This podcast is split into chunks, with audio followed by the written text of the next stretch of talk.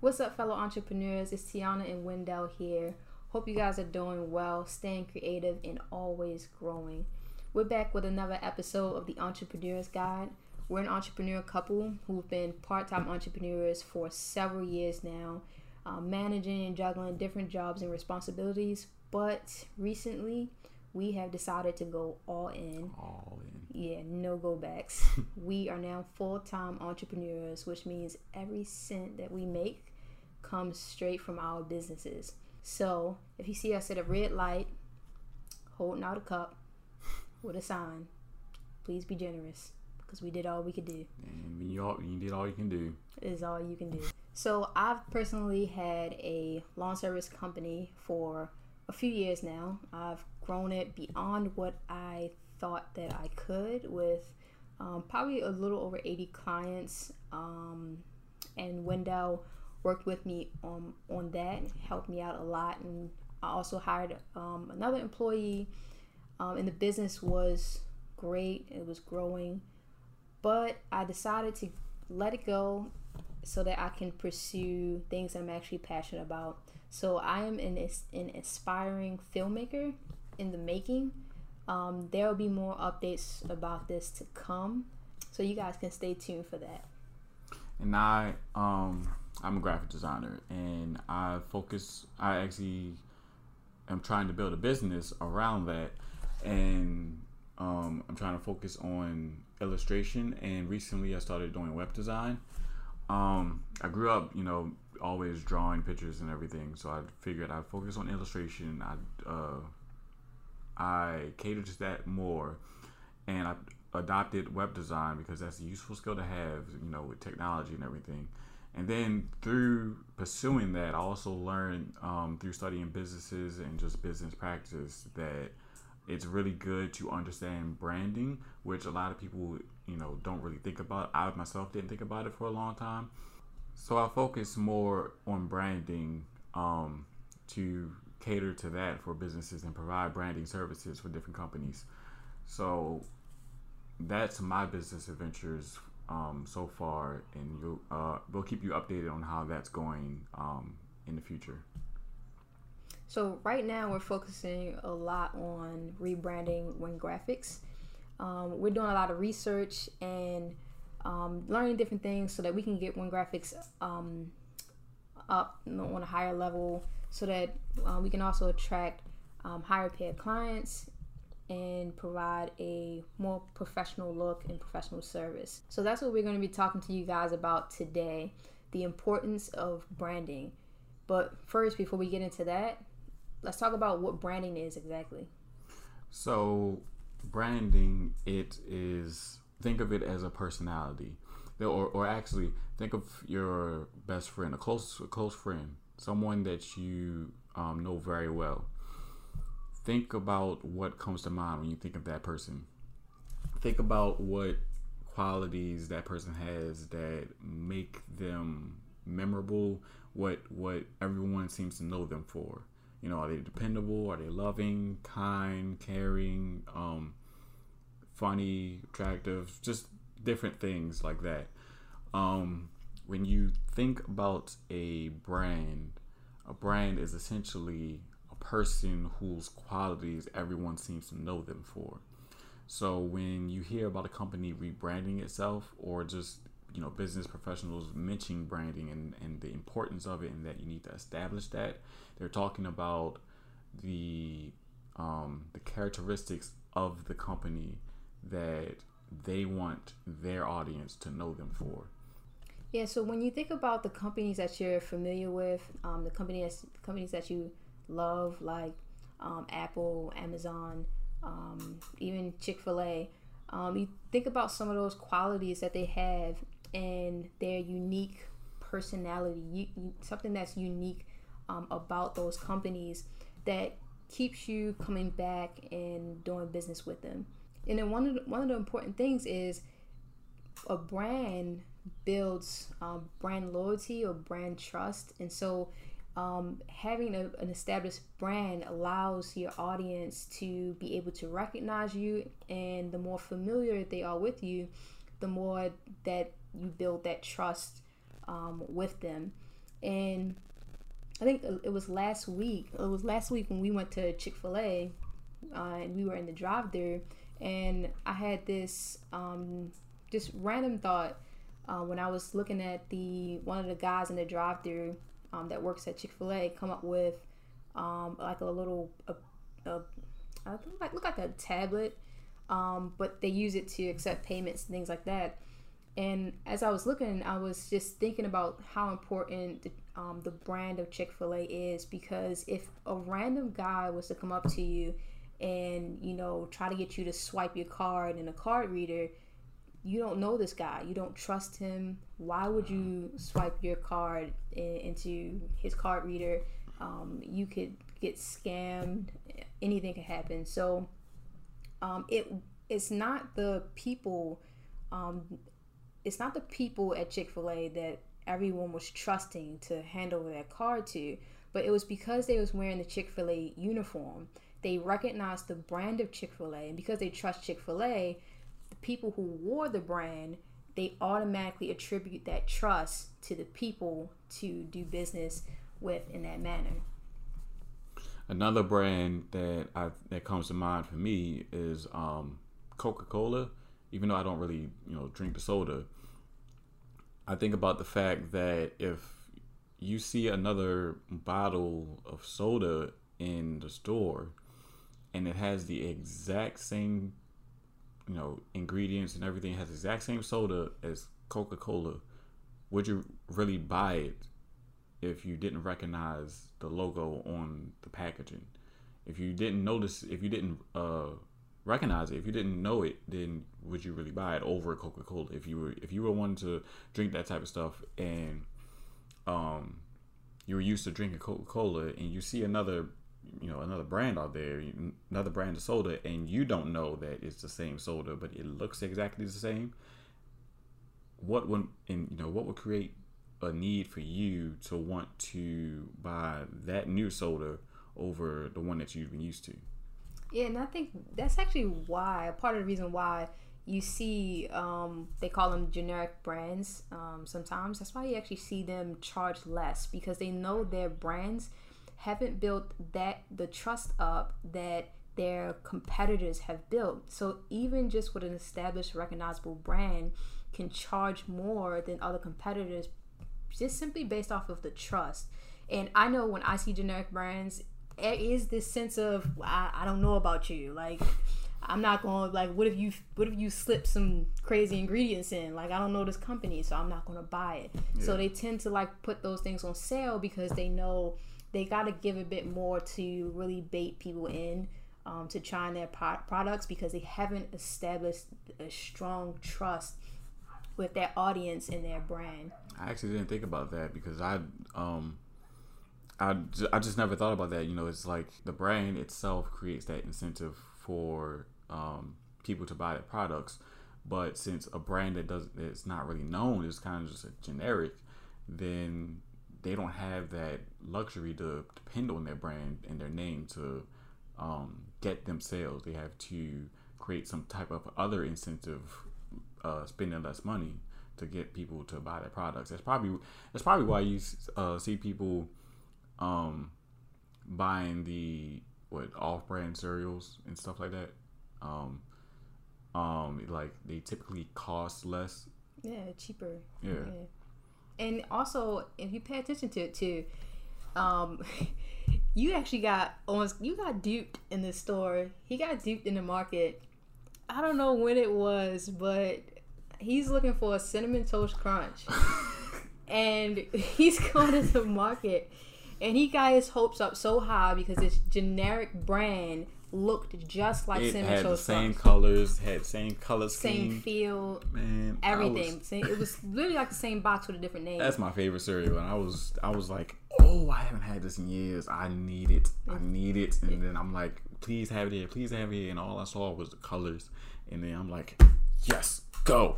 And then I was about to grab it. I'm like, wait a minute. Different name. You imposter. You're not. Right. You're not what I'm looking for. Right. So I mean, that's really, like, if you can see how important a brand is. Like, the audience recognizes the brand so well that most of the time we don't even take time to read. We just we see the color scheme, we see the design.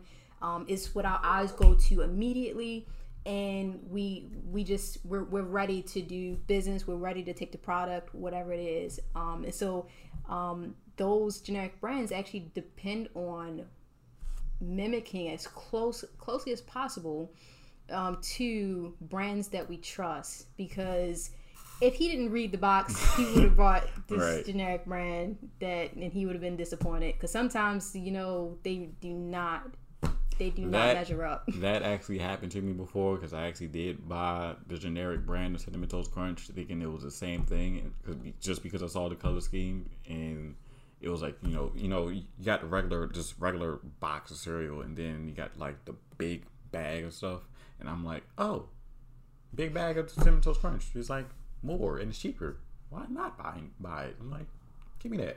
And then I took it home and then like ate it, and I'm like, wait a minute, this don't taste right, this is wrong. And I looked at the bag and it wasn't that, it said like Cinnamon Crunch Squares or something like that, and I'm like, oh no, they got me. By that time it's too late.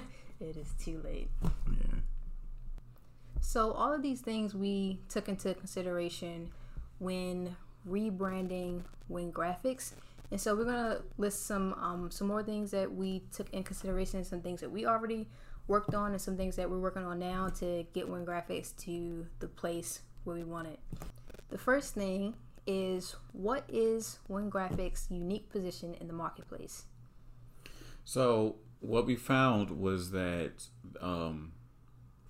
WenGraphics, had the unique skill set of being a graphic designer and an illustrator. So combine those two things together and you can get very creative products for our customers.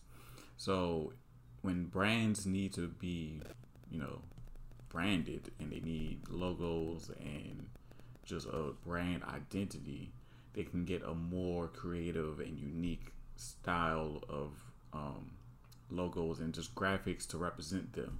So when you combine graphic design and illustration, you get something very unique there. And we thought that would work very effectively to market that for brands.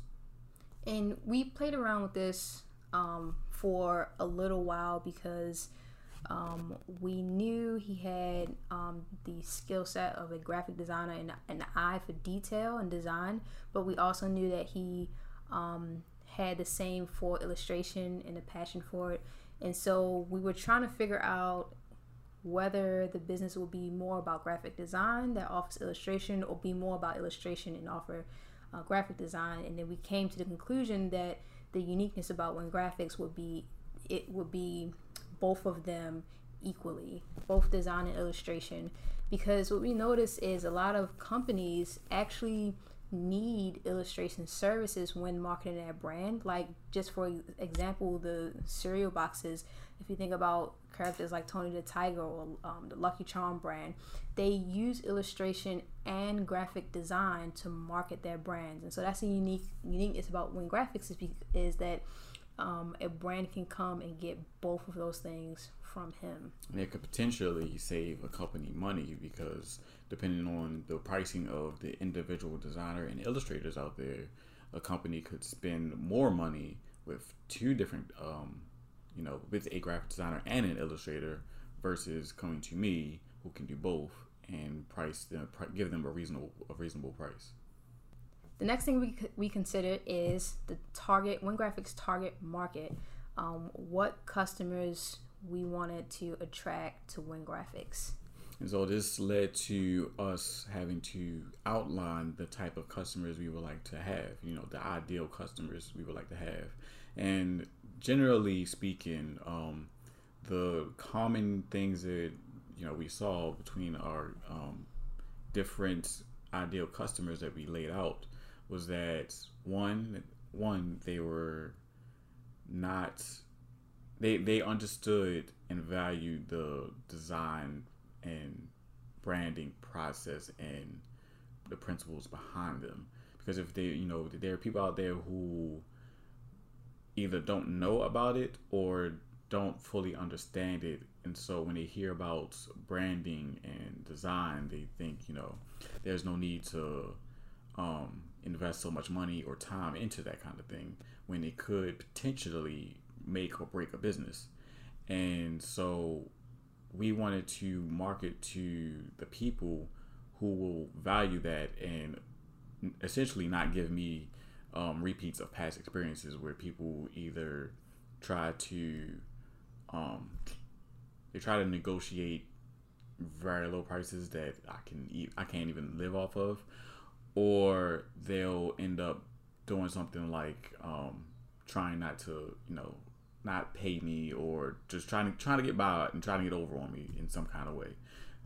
And at the end of the day, it's likely that that kind of behavior is because the client doesn't value the work the way that most corporate or professional, or just most other people just value that kind of work. Yeah, and that really addresses a certain mindset between the current market, well, the market he was in and the market that we're going to be tapping into. The different mindsets is people that don't really understand the impact that their brand can have on that audience. And these might be people who are just starting a business and they're focused on different aspects, and they're not seeing how it all ties in together, and they're willing to just, for lack of better words, just throw pennies at getting a local design and not really seeing or thinking of how that logo is going to represent your company to the world. Like, people are going to identify your logo with your company in different aspects of the marketplace. And so someone who just wants to throw pennies at it, they clearly don't really see the value in it. And those are the type of people who want to negotiate just way too low. And when they don't see the value, it's hard to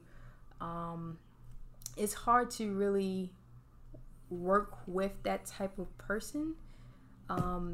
And just seeing the customers that, you know, he's dealt with. So the people who value it more,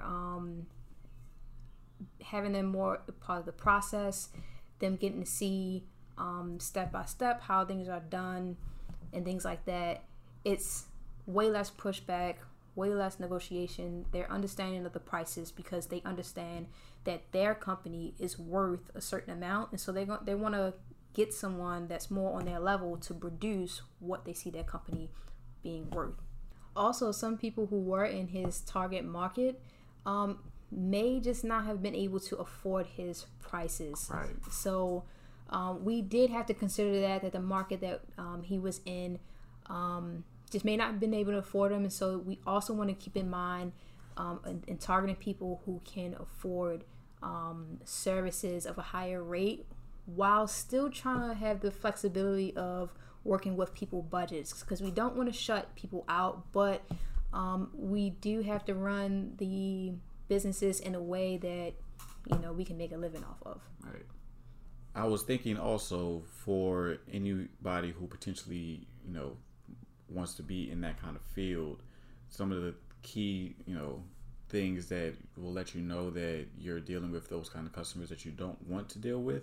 It can be, you know, they just, you know, like we said earlier, they try to get over on you, you know, not agree to your prices, try to lowball you very, very low. There are times when you could try to explain to them, you know, you present them with a logo or some different brand colors, and they don't, you know, they seem to talk as if they're the designer when you are the designer. So it's like, you know, there's little small hints that let you know that you're dealing with a customer who doesn't seem to value or understand branding and design. So just look out for those key things if you're thinking about being in that field. The next thing we consider is, who is WenGraphics' competitor and what are they doing? But more importantly, when finding out what they're doing, we wanted to understand why they were doing it, because their customers are coming to them for a certain quality of service, and they come back to them for that certain quality of service. So to understand why they tailor their process the way they do, why they deal with their customers the way they do, would help us to structure WenGraphics in a way that we're not necessarily mimicking, but we're understanding what exactly customers want in a service like his. Right. So when we step into this field, we have to know, one, what we're doing. Two, we have to understand the purpose of branding and design and what it really does for a business and how a business can benefit from it and grow from that. When we hear about businesses rebranding, you know, we look at how does this business improve from the rebranding.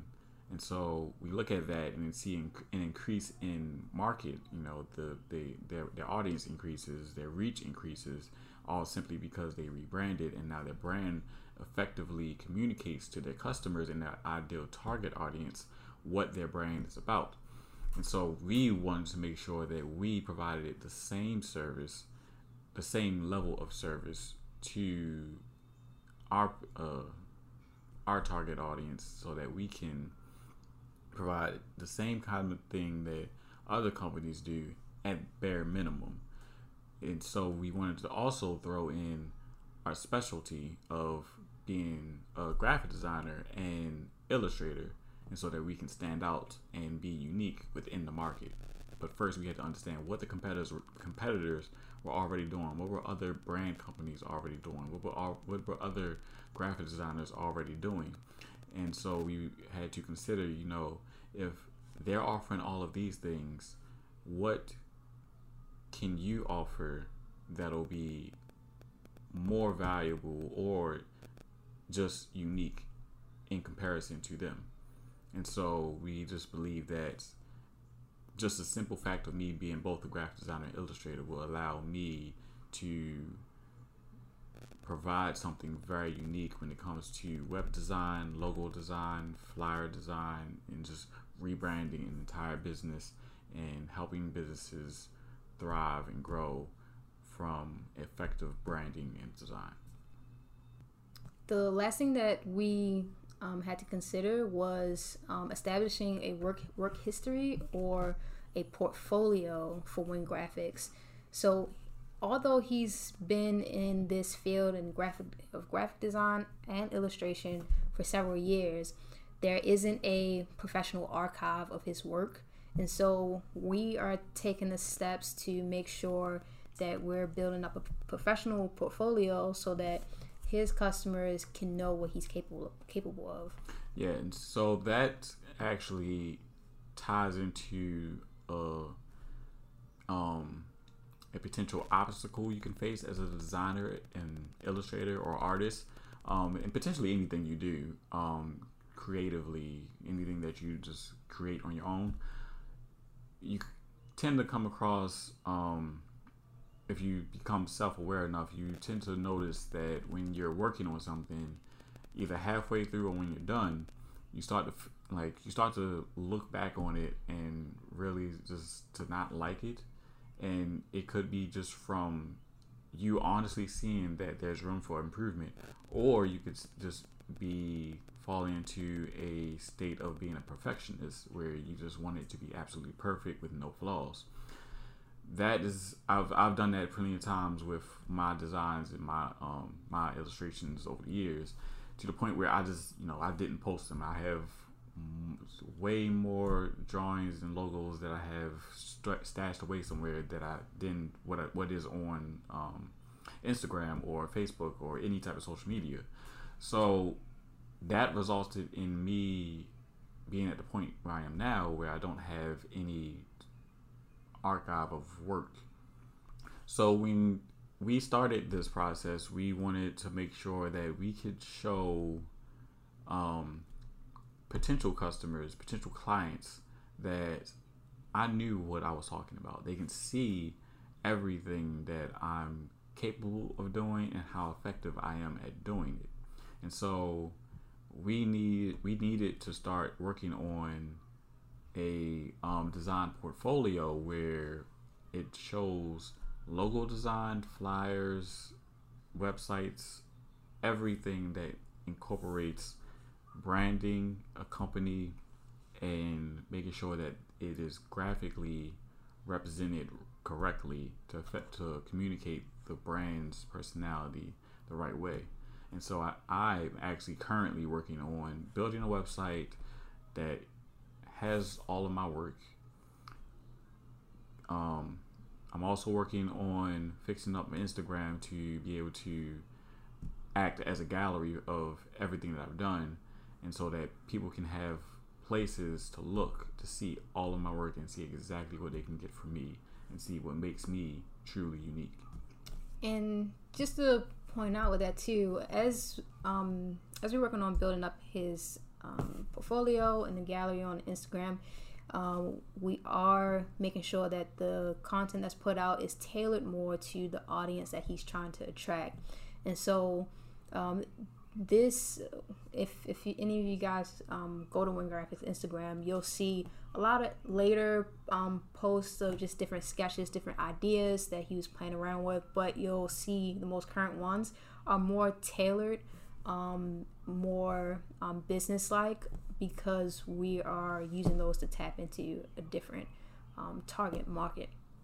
Also, just a note, the idea with the portfolio as well is to also give the potential customer confidence in his ability to begin to start asking for more money, you know, to be charging more money for something. You want the client to feel confident in your ability. So to have a professional portfolio that people can view, we definitely believe helps in making that decision when you're getting into thousands of dollars for a service. So I got a question for you guys. What is some of your top brand qualities? And if you don't know what your brand qualities are for your business, take some time to figure it out and just, you know, jot down some ideas, jot down what you think people should walk away with when they interact with your business. What type of qualities do you want your business, your brand, to be known for? Don't forget to support your fellow entrepreneur. You can support us just by hitting the subscribe button, because we put out videos every Tuesday at 3 p.m. and we do not want you guys to miss it. Until next time.